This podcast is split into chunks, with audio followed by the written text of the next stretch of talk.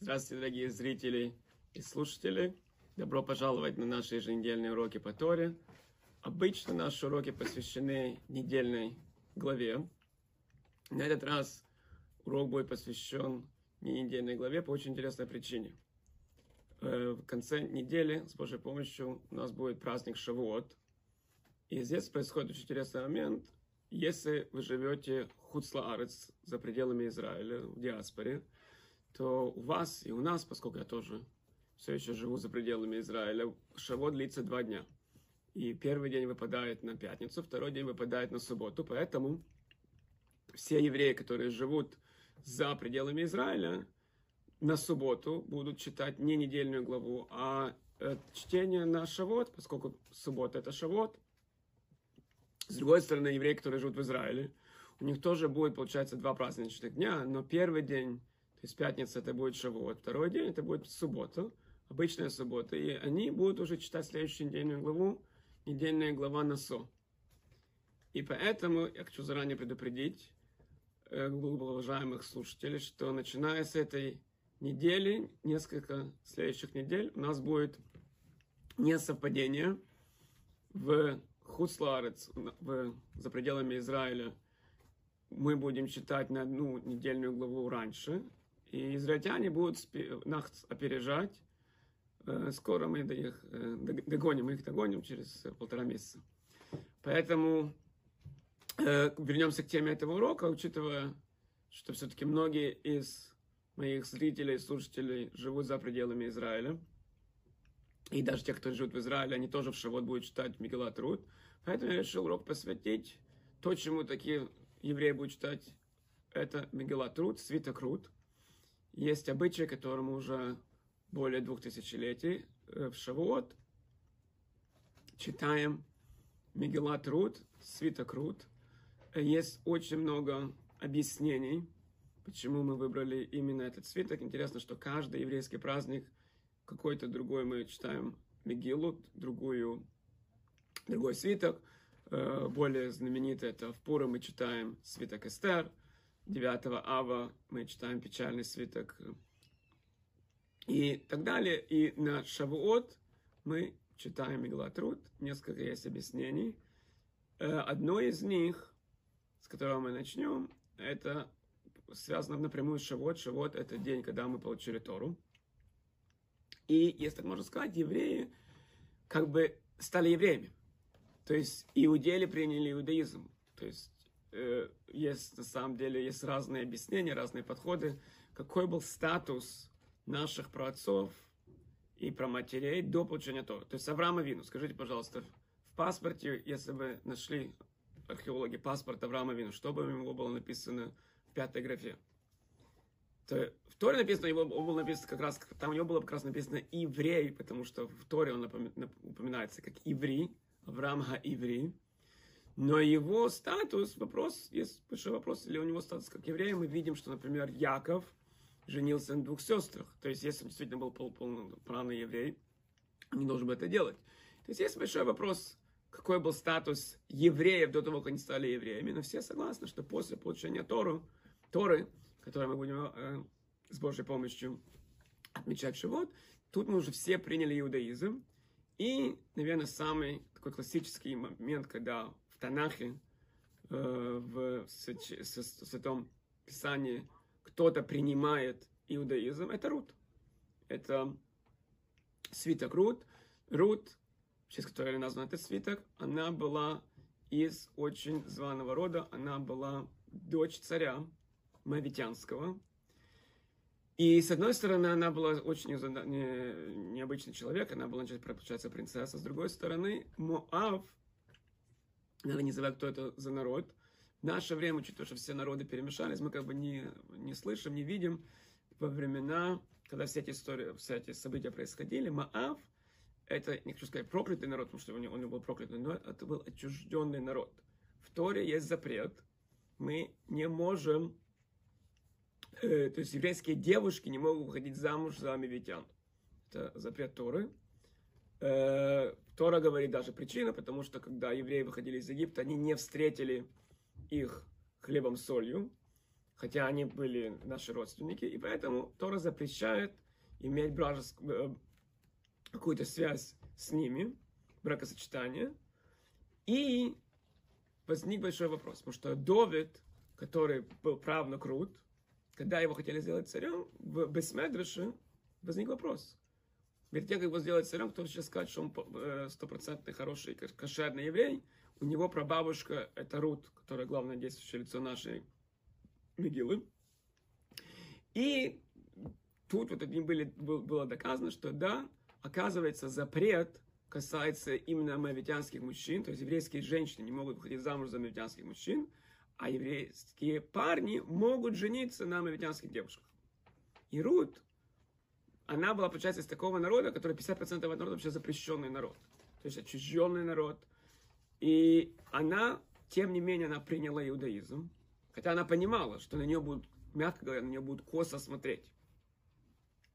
Я один раз слышал от Большого Равина, который очень много занимался именно вот этим вопросом, когда э, люди из других народов хотели принимать иудаизм. Он рассказывал, что всегда, когда э, люди не другой национальности, другой расы хотят принять иудаизм, он их прямым текстом предупреждает, что да, конечно, мы евреи, мы все, все любим гейрим, но понимаете, вы выглядите по-другому. Поэтому одно дело, когда человек, значит, внешне, он внешне похож на еврея, он принял иудаизм, вообще даже и не скажешь. Но когда люди другой расы принимали иудаизм, так это надо, их было просто предупредить, что как мы вас не любили, но вам будет тяжело. Моавитяне на них смотрели косо. Более того, там приводится, что мы, она разговаривала с акцентом, на грамматику точно толком иврита не знала. И тем не менее Рут приняла иудаизм, и поэтому мы читаем тот праздник, когда мы, все евреи, как бы приняли иудаизм и стали евреями, поэтому в этот праздник мы читаем Мегелат Рут. Какой же урок? Мы, понятно, что мы просто не читаем вещи, исторические факты, которые просто нам напомнят, как это все было интересно. Интересный урок всем нам, евреям, которые мы приняли уже иудаизм, урок Рут, что ее жизнь была совсем не, не сахарная. После того, как она приняла иудаизм, она э, приехала в Израиль, она должна была побираться, у них не было денег. В конечном итоге, в конце Мегилы, приводится, что у нее, ее правнук это был Давид Амелах. То есть Мегила нас учит, что иудаизм это не обязательно, что у вас сразу все будет замечательно и хорошо. То есть евреи, которые уже родились евреями, которые теперь хотят соблюдать, так э, может не так хорошо для рекламного ролика, и мы вас заранее предупреждаем, что не обязательно вас все будет как по маслу. Э, возможно, будут препятствия. Да, возможно, будет непросто. Но в конечном итоге, на примере Рут мы видим, что у нее было счастье. И написано очень интересно, когда царь Соломон, это уже несколько веков спустя, становится царем, написано, что возле его престола сидела мать царства, Эма Малхус. И комментарии говорят, что мать, не, не написано мать царя, по идее, надо было писать мать царя, то его мама сидела. Не забывать, Шлойма, когда стал царем, было только 12 лет. Нет, там написано мать царства. Написано, что Рут дожила увидеть своего потомка, не просто Давида, даже царя Соломона, который, это, то есть это самый-самый блеск и свет еврейской нации, она дожила. То есть, с одной стороны, нас Мегелат Рут учит, что да, вначале, может быть, будет не так, сло, не так просто, но даст Бог, даст Бог, в прямом смысле это слово, Бог поможет, если он видит, что человек действительно хочет, и ему Всевышний будет помогать. Интересный момент, подчеркиваю комментарий, когда, кстати, мы учим законы, практические законы, когда кто-то хочет принять иудаизм, мы действительно учим из этой Мегелат Рут. И написано, если вы посмотрите в самом начале, 18 э, предложении написано, что когда э, э, Наоми, свекровь Рут, ее пыталась убедить, иди домой, ничего страшного, там на самом деле были две девушки, на, э, Рут и Орпа. И Орпа тоже сначала она интеллигентно сказала своей свекрови, ну я с тобой пойду, как же ж так, ты будешь возвращаться. Но потом она в конечном итоге развернулась и вернулась домой. Тем не менее, Рут пошла продолжала свой путь со своей свекровью. И там написано, что когда свекровь увидела, в 18 посоке написано, и увидела та, что она, то есть Рут, настаивает. так настаивает в оригинале Месамецес, это просто она напрягается, то есть она вот жмет, пытается, нет, она не сдается. И тогда Наоми сказала, ну, если ты так хочешь, если вы настаиваете, тогда ты будешь еврейкой. Э, кроме того, что из этого учится такой закон, что когда кто-то хочет принять иудаизм, его сначала пытаются отговорить. Не заманить, а наоборот, сначала ему говорят, что вообще вы понимаете, что вы хотите. Но, того, что из этого это учится, мы учим на примере вот очень интересный момент. Веленский Гаон говорит очень интересный момент, что у человека есть, у каждого человека есть хорошее побуждение и отрицательное побуждение. Так нас Бог сотворил, чтобы мы вот этот баланс у нас был, чтобы мы всегда пытались победить то, что у нас внутри есть плохое, и наоборот развить и прислушаться к этому нашему внутреннему голосу, который нам говорит что-то хорошее. Говорит Ленский говор, что наша яйцерара, вот этот негативный голос, конечно, в первую очередь, наше вот это негативное желание, он пытаться будет нас подтолкнуть на грех. Однако люди, которых он на грех не может подтолкнуть, что он делает? Он сначала их будет толкать на как бы чуть ли не заповедь, которая, наоборот, сведет ее, его, этого человека с пути истины. Иногда, может быть, может человек заниматься всякими там митцвами и, наоборот, грешить этим. Может, возможно, будет ситуация, когда вместо того, что, например, человек вместо того, чтобы, например, помогать жене, он идет там в синагогу, помогать там вместо того, чтобы за детьми следить. То есть, возможно, ситуация быть, что человек неправильно поступает, когда он делает митцву. И у человека, у богобоязненного еврея, очень часто, я уверен, что многие из моих зрителей, слушателей со мной согласятся, иногда, возможно, ситуация нет то, что я знаю, что делать хорошо, что плохо, и нас себя заставить сделать хорошо. Иногда бывает ситуация, я не знаю, что хорошо, что плохо. Теперь, если это просто закон, вопрос по закону. Я не знаю, какую броху сказать, я не знаю, или что-то можно сделать в шаббат, если нет. Окей. Мы можем спросить раввина, можно открыть умную книжку. Иногда, возможно, будет ситуация не аллахическая, а практическая. Человек не знает или правильно, где жить, куда послать детей в школу. Причем мы хотим сделать, чтобы Всевышний, мы хотим делать действительно волю Всевышнего. Иногда человек не уверен, на правильном ли он пути. Так говорит Белинский Гаон. Очень интересный момент. Если человек не уверен, и уж очень так оно хорошо все идет, и так все здорово, и так все прекрасно, надо быть очень аккуратен. Что, может быть, это не тот голос меня туда толкает. Может быть, это на самом деле что-то плохое. И меня моя яйцера делает вид, что это все так замечательно. Если уж очень оно хорошо идет, так это не к добру. Наоборот, иногда, когда оно не идет, как-то вот то не, не пошло, и тут не совпало, и тут не то. Иногда, иногда ты можешь сказать, так действительно, вот Всевышний не хочет, но иногда наоборот – Всевышний хочет проверить, ли действительно человек действительно хочет. Когда Авраам шел зарезать своего сына, у него там и, он три дня шел, у него там и река была, и все ему мешало. Так тут тоже, когда Наоми, Наоми была не уверена, свекровь Рут, она была не уверена, или Рут действительно серьезно хочет стать такой еврейкой, что-то. Когда она увидела, что она, ей таки это тяжело дается – если там прошла, ой, как хорошо, как я, как, ой, мне это, как это все замечательно, как я хочу быть еврейкой, ух ты, здорово, что-то тут не то.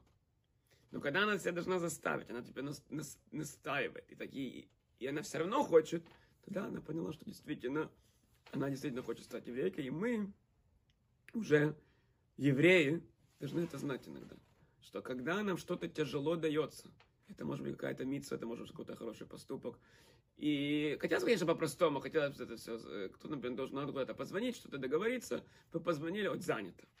Не позвоните вы им надо, позвоните мне попозже. Э, не получается, нету связи. Нет. Ну ладно уже все, я постарался. Слушайте, ну Ашем же видел, что я попытался. А может быть наоборот, может быть это вещь очень-очень хорошая, и она просто не дается. Поэтому люди должны об этом помнить, когда мы каждодневно делаем эти митцы, надо помнить на примере Рут, что когда нам тяжело дается, вместо того, чтобы сдаться, надо наоборот не сдаваться, и тогда то же самое, что и с Рут. Нас, даст Бог, нас, нас Всевышний будет тоже в долгу не останется. Еще одно объяснение, почему Мегилат Рут именно читается в Шавуот. Э, Медыш говорит очень интересный момент. Медыш говорит, что в, в этом свитке особых законов нету на самом деле. Я упомянул, что были законы, на самом деле, законы Гиюра. В этом смысле, в этом свитке такие, мы, да, некоторые законы учим, но в целом Это не свиток, который прям таки аллахический свиток, там нету каких-то законов, что можно кушать, что нельзя кушать, что запрещено, что не запрещено. Что же? Зачем же его написали? Показать, что такое милосердие, что такое делать благо. Рут, ее основная причина, почему она пошла со своей свекровью, это помочь. У нее, она в знак уважения, она, у нее умер муж, она видит, что свекровь осталась вдова, она вдова, и у нее, она похоронила своих детей. И Рут, в отличие от Орпа, которая тоже интеллигентна, на самом деле Орпа тоже предложила, давайте я с вами. Ну нет, так нет. Рут сделала милосердие, и она сделала благо, и она, да, пошла со своей свекровью, когда они пришли в Израиль, именно Рут пошла собирать подаяние, она собирала там колоски, и самая главная тема по этому медрашу вот этой Мегилы, это что человек должен творить и делать благо другим. Какая связь с Шавуотом? Связь с Шавуотом. Тора, говорит Гемора, что Тора, очень интересно, когда вы читаете книжку, вы пошли в магазин, вы хотите посмотреть, о чем книжка. Что обычно люди делают? Особенно в наше время очень часто, даже уже на титульном листе или там сзади пишут вкратце о книге, или первая глава. Вы пролистали, обычно смотрите, с чего книжка начинается, чем книжка заканчивается. Так Гемора обращает внимание, Тора начинается созданием Адама и Хавы, и Бог дал им одежду. То есть начало Тора, самая там завязка, да, Всевышний создал, создал, создал, и он создал им одежду, он дал им одежду. Хесед, милостиня, милость и благодарность. Благо он им сделал. Чем Тора заканчивается? Тора заканчивается смертью Мой Шарабейну, кто его похоронил, мы не знаем, где он похоронен, его Всевышний похоронил.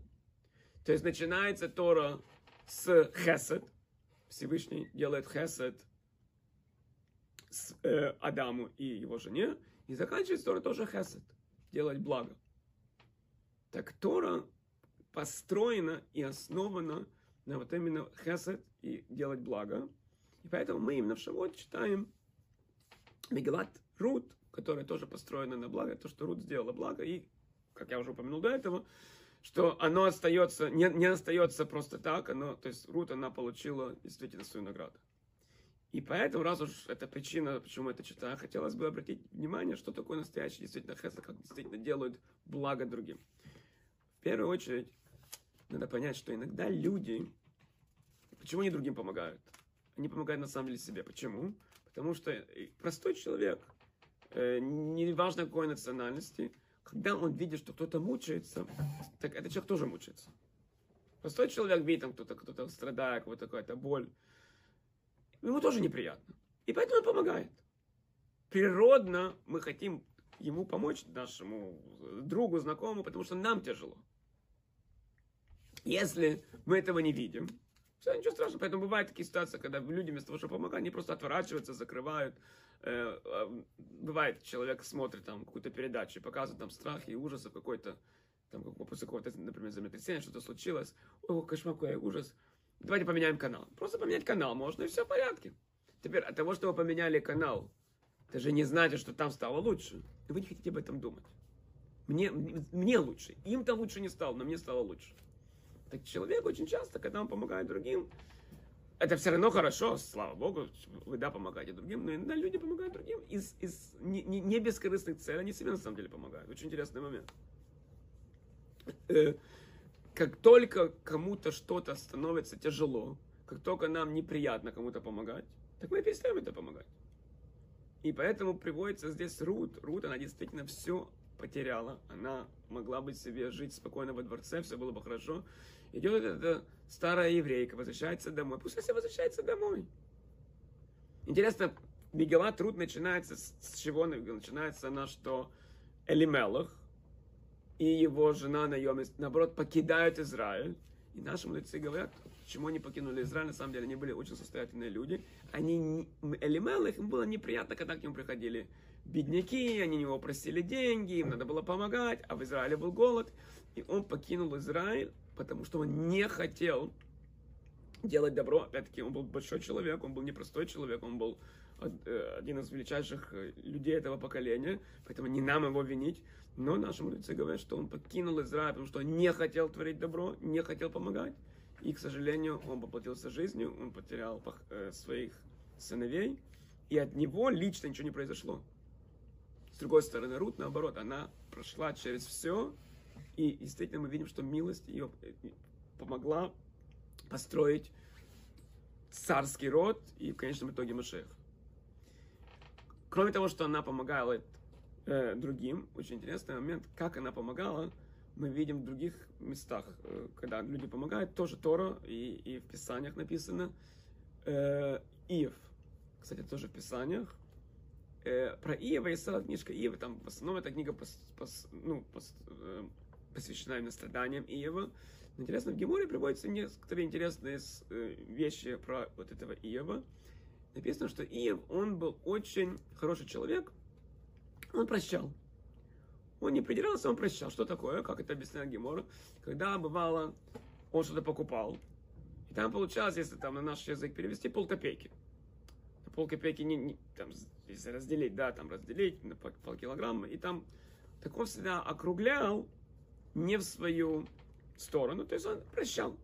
Если так можно сказать, он прута, во времена Гемора э, это было прута, и когда там было полпрута, он прощал, он давал, ничего страшного, он прощал.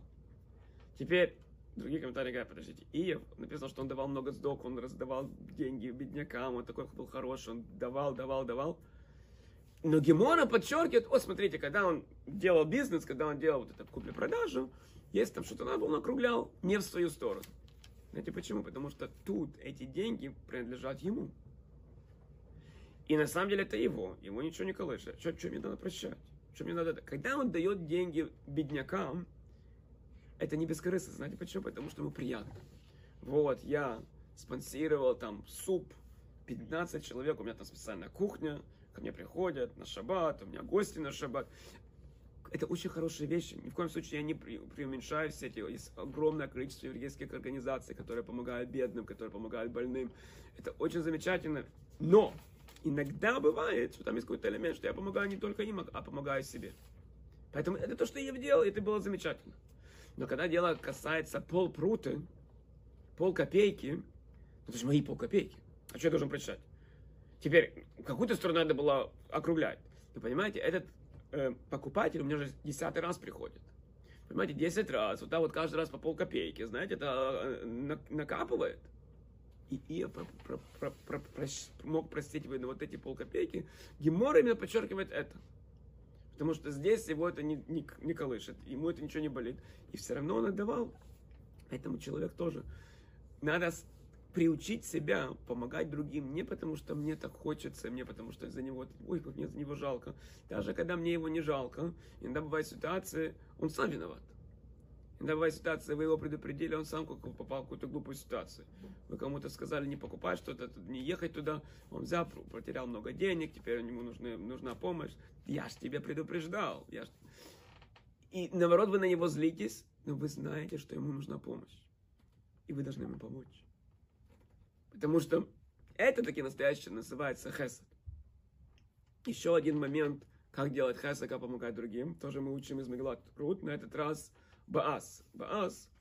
Э, что случилось, когда э, Рут приехала, э, они пришли, приехали в Израиль. И чисто случайно, там подчеркивают комментарий, ну, чисто случайно, вы же понимаете. Чисто случайно Рут попала на поле Бааза. Бааз, на самом деле, это был родственник его покойного, ее покойного мужа. И Баас действительно сказал ей, чтобы он сказал там своим рабочим, чтобы ей давали эти, собирать колосики, которые упали. И то есть Баас ей дал, на наш более современный язык, Баас ей дал э, цдоку, то есть он дал, и она действительно пришла, когда она пришла к своей свекрови, она непропорционально много принесла еды. И свекровь была очень удивлена, что-то как-то так столько много принесла. И если вы посмотрите, в этого, э, во второй главе Мегалатрут, 19 посоке написано, э, и сказала ей свекровь ее, где собирала ты сегодня, где работала, где, что ты собирала. И да будет благословен благодатель твой.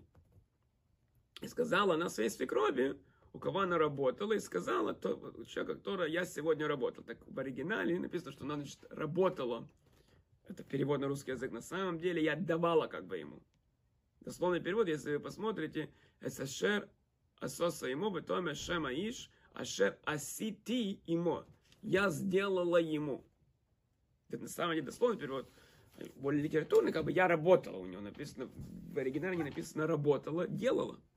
То есть остается впечатление, что она ему что-то еще дала. Ашер асити ему, человек, которому я давала.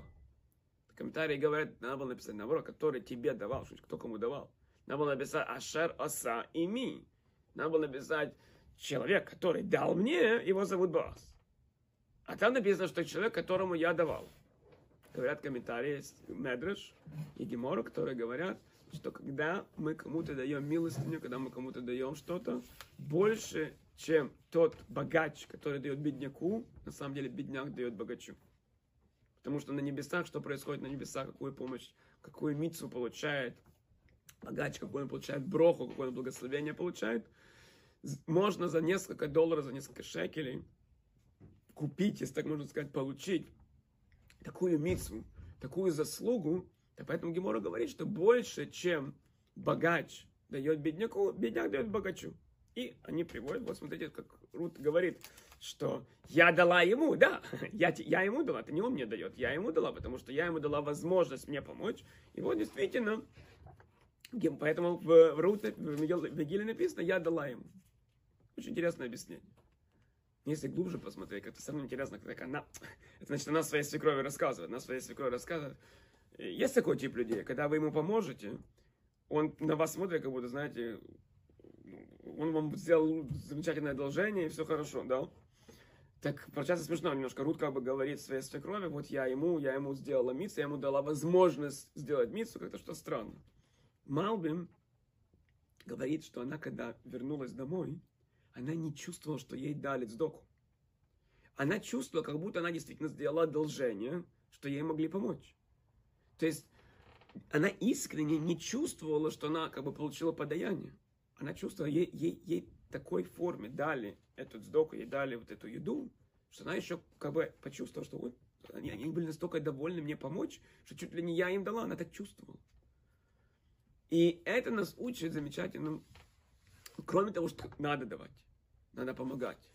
Но как давать? Иногда можно дать человеку, что он уж, он уж поймет, что вы ему что-то дали, и он запомнит на всю свою жизнь.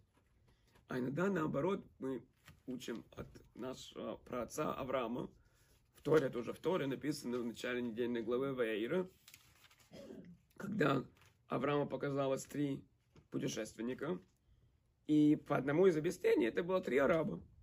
Авраам сидел, была жара, Авраам сидел, ждал гостей, наконец-то видит вдали ее три бедуина. Они не могли быть арабами на самом деле, потому что арабы это потомки Ишмаэля. У Ишмаэля еще не было детей. Поэтому ему Иш, э, Ишмаэлю было 13 лет. Ну, давайте назовем бедуинами. Так вот, Аврааму, Авраам увидел трех бедуинов, и он, написано, побежал. Молодой человек только что обрезался. Так он побежал ему навстречу, поклонился и сказал, пожалуйста, господа мои, придите ко мне, я вас хочу накормить. Он их чуть ли не умолял, он нагнулся. То есть, как будто, пожалуйста, я вас умоляю, сделайте мне одолжение, я вас, я вас хочу накормить. То есть, когда человеку вы делаете одолжение, когда вы его кормите, надо не сказать, ну ладно, так и быть, голодный, иди сюда, так и быть. Что уж там. Надо так это делать, чтобы ему не... Как, как минимум, чтобы он не чувствовал вашим должником. Как минимум. Если вы можете так это сделать, чтобы он чувствовал, что вы, наоборот, он вам еще что-то сделал, так еще лучше. Но как минимум, чтобы человек не чувствовал вашим должником, и этот человек действительно должен постараться, когда мы, когда мы уже, да, помогаем кому-то. Я несколько раз уже это говорил, я еще раз скажу. Это не значит, что не надо давать. Это не значит, что если вы не можете вот так до сто процентов искренне, бескорыстно дать, так не надо давать. Конечно, надо давать. Потому что в следующий раз, знаете, кто-то вам, или вы по почте получаете, может, конверты иногда, или вам звонят, или вам кто-то в синагогу приходит, и вы скажете человеку, вы знаете, я понимаю, вам деньги нужны, мне только что целую лекцию прослушать. Знаете, я еще не на том уровне, что я могу всем сердцем вам дать. Знаете, придите мне через месяц. Ему нужны деньги сейчас. Дайте ему деньги, не переживайте. Но надо учиться, учиться, как митцву делать. Не просто, просто дать, не просто кинуть, швырнуть и так далее. Еще одна причина, почему мы читаем эту, эту э, Мигилу, почему мы читаем этот свиток именно в Шавот, приводится, потому что Шавот – это день, когда в Иерусалимском Талмуде приводится, это день, когда умер царь Давид. И, э, кстати, некоторые говорят, что если он умер в этот день, наверное, он родился тоже в этот день. И учитывая, что царь Давид был потомком Рут, так мы именно в Йорцет царя Давида читаем Мегилат. Рук, кстати, интересно, э, Шавот тоже, это Йорцет знаменитого Болшемтова, основателя э, хасидизма. Тоже, кстати, его Йорцет в Шавот. Э, люди некоторые говорят, полушутя, что интересно, что Болшемтова Йорцет в Шавот. Шавот, на самом деле, день получения Тора. Веленского Гаона Йорцет в Сукот. Сукот это день, это праздник радости. И у людей, у простых людей, не обязательно умных людей, простые люди говорят, ну, знаете, хасиды, хасиды, они там веселятся, танцуют, там по, по, по могилам разъезжают. Ну, Тора, ну, не, не, это не, не, ничем, не, не тем, чем можно похвастаться. С другой стороны, это литваки, мяснагни, как вы это называете, они там все Тора, Тора, да, вот у них Тора. Ну, радости у них, конечно, мало, но зато у них Тора. То есть создается впечатление, как бы, сто раз как бы, что хасидизм посвящен радости, и у них мало Тора, а течение места, где наоборот, у них много Тора, мало радости. Так очень интересно. Основоположник хасидизма Балшемтов, его йорцит именно в Шавот, именно в день получения Торы. А, я не могу сказать, как бы основоположник, но один из самых знаменитых, знаменитых раввинов, который это дело историческое, который не пошел за хасидами, так скажем, Веленский Гаон, и поэтому называются они литваки. И интересно, что его Йорцет, он умер в Холомоид Сукот, это день именно с Мансим Хасейн. То есть, еще раз, вместо того, чтобы говорить и наговаривать на других, надо помнить, что у всех евреев, у них есть и Тора, у них есть и Симха. К какому бы лагерю вы себе не принадлежали, если, если вы беспартийные, это тоже хорошо. Еврей должен расти, чтобы у нас было и Тора, и Симха. Это, между прочим, перед Шавотом. Но, как я уже упомянул, в Шавот это Йорцет Давида Мелаха, царя Давида. И поскольку это э, Йорцет царя Давида, именно Шавот, поэтому мы, э, мы читаем Мегелат Рут, которая, которая написана была Шмуэлем. И, как я уже сказал, вопрос вообще был был вообще вопрос, или Давид кошерный еврей или нет. Поэтому специально мы читаем, мы читаем эту Мигилу в, в Шавот. Теперь я хочу поделиться, я, кстати, специально поближе к концу урока это оставил, потому что э, немножко интересный подход. И э, я надеюсь, я правильно его расскажу. Э, я видел это Мойша Файнштейн. Мойша Файнштейн говорит очень интересную вещь. Мойша Файнштейн говорит, смотрите, как начинается Меглат Рут? Элимелах со своей семьей покидает Эрец Исраэль. Это был грех.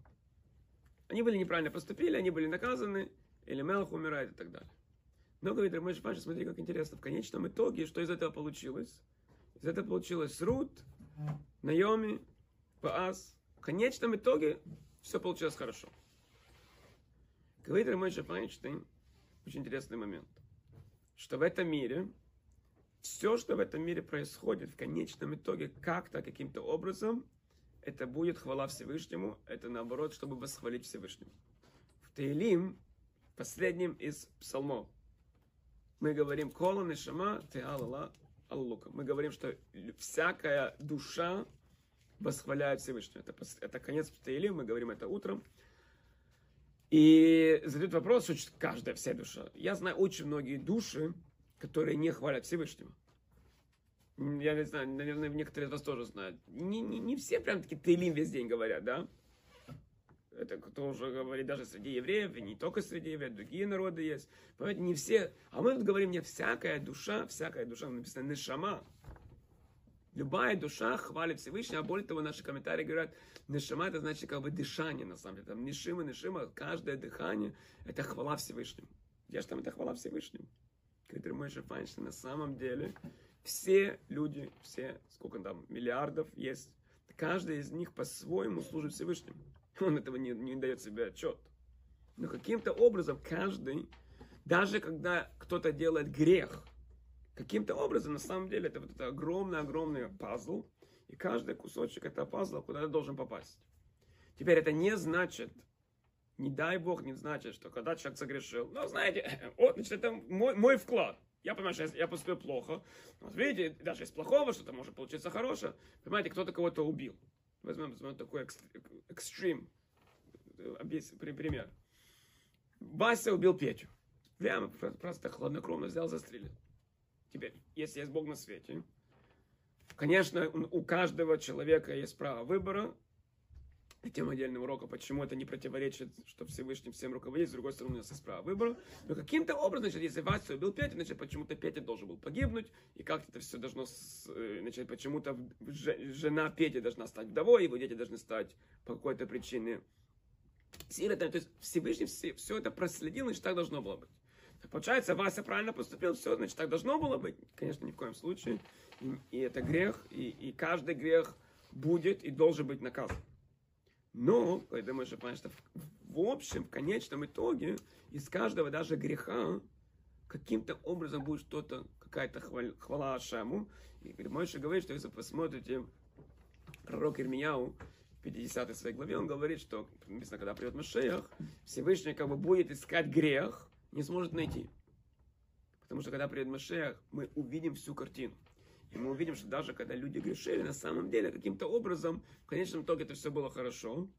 Опять-таки, я поэтому говорю, я специально стал на конец урока, потому что я надеюсь, что те, кто дослушали мой урок до, до этой части, так они уже более знаем, знающие и понимают немножко более общие законы Торы.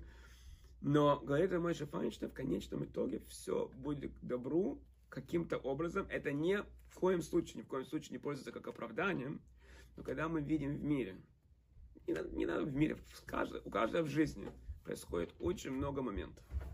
Все мы, слава Богу, живем, вокруг у нас много людей, у нас есть много знакомых. Э, да, религиозные, нерелигиозные, это не важно.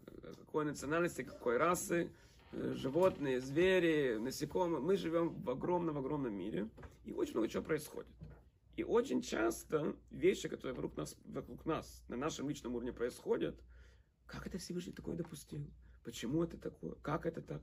А если посмотреть более ну, в глобальном масштабе, посмотреть, что вообще в мире происходит, а вы слышали это, слышали это, что же происходит? Так надо знать, что в конечном итоге почему-то как-то и, не что, как обычно все, все к добру, все к добру, это более глубже. В конечном итоге это какой-то один огромный пазл, который Всевышний собирает. И даже наша вот эта Мегила труд, начинается она с очень такого печального, с греха, в конечном итоге как-то каким-то образом получилось что-то из этого хорошего. Похоже на это, кстати, интересный момент, откуда взялся народ Маава если уже смотреть в исход, откуда начинается народ, Маав, из которого была Рут, Моав, Меав, от папы. Народ Маав, дословный перевод это от папы. Многие из вас, конечно, знают, что племянник Авраама Лот, когда он бежал из дома Мойры, они бежали в пещеру, и вот две дочери думали, что все, конец света, никто не остался.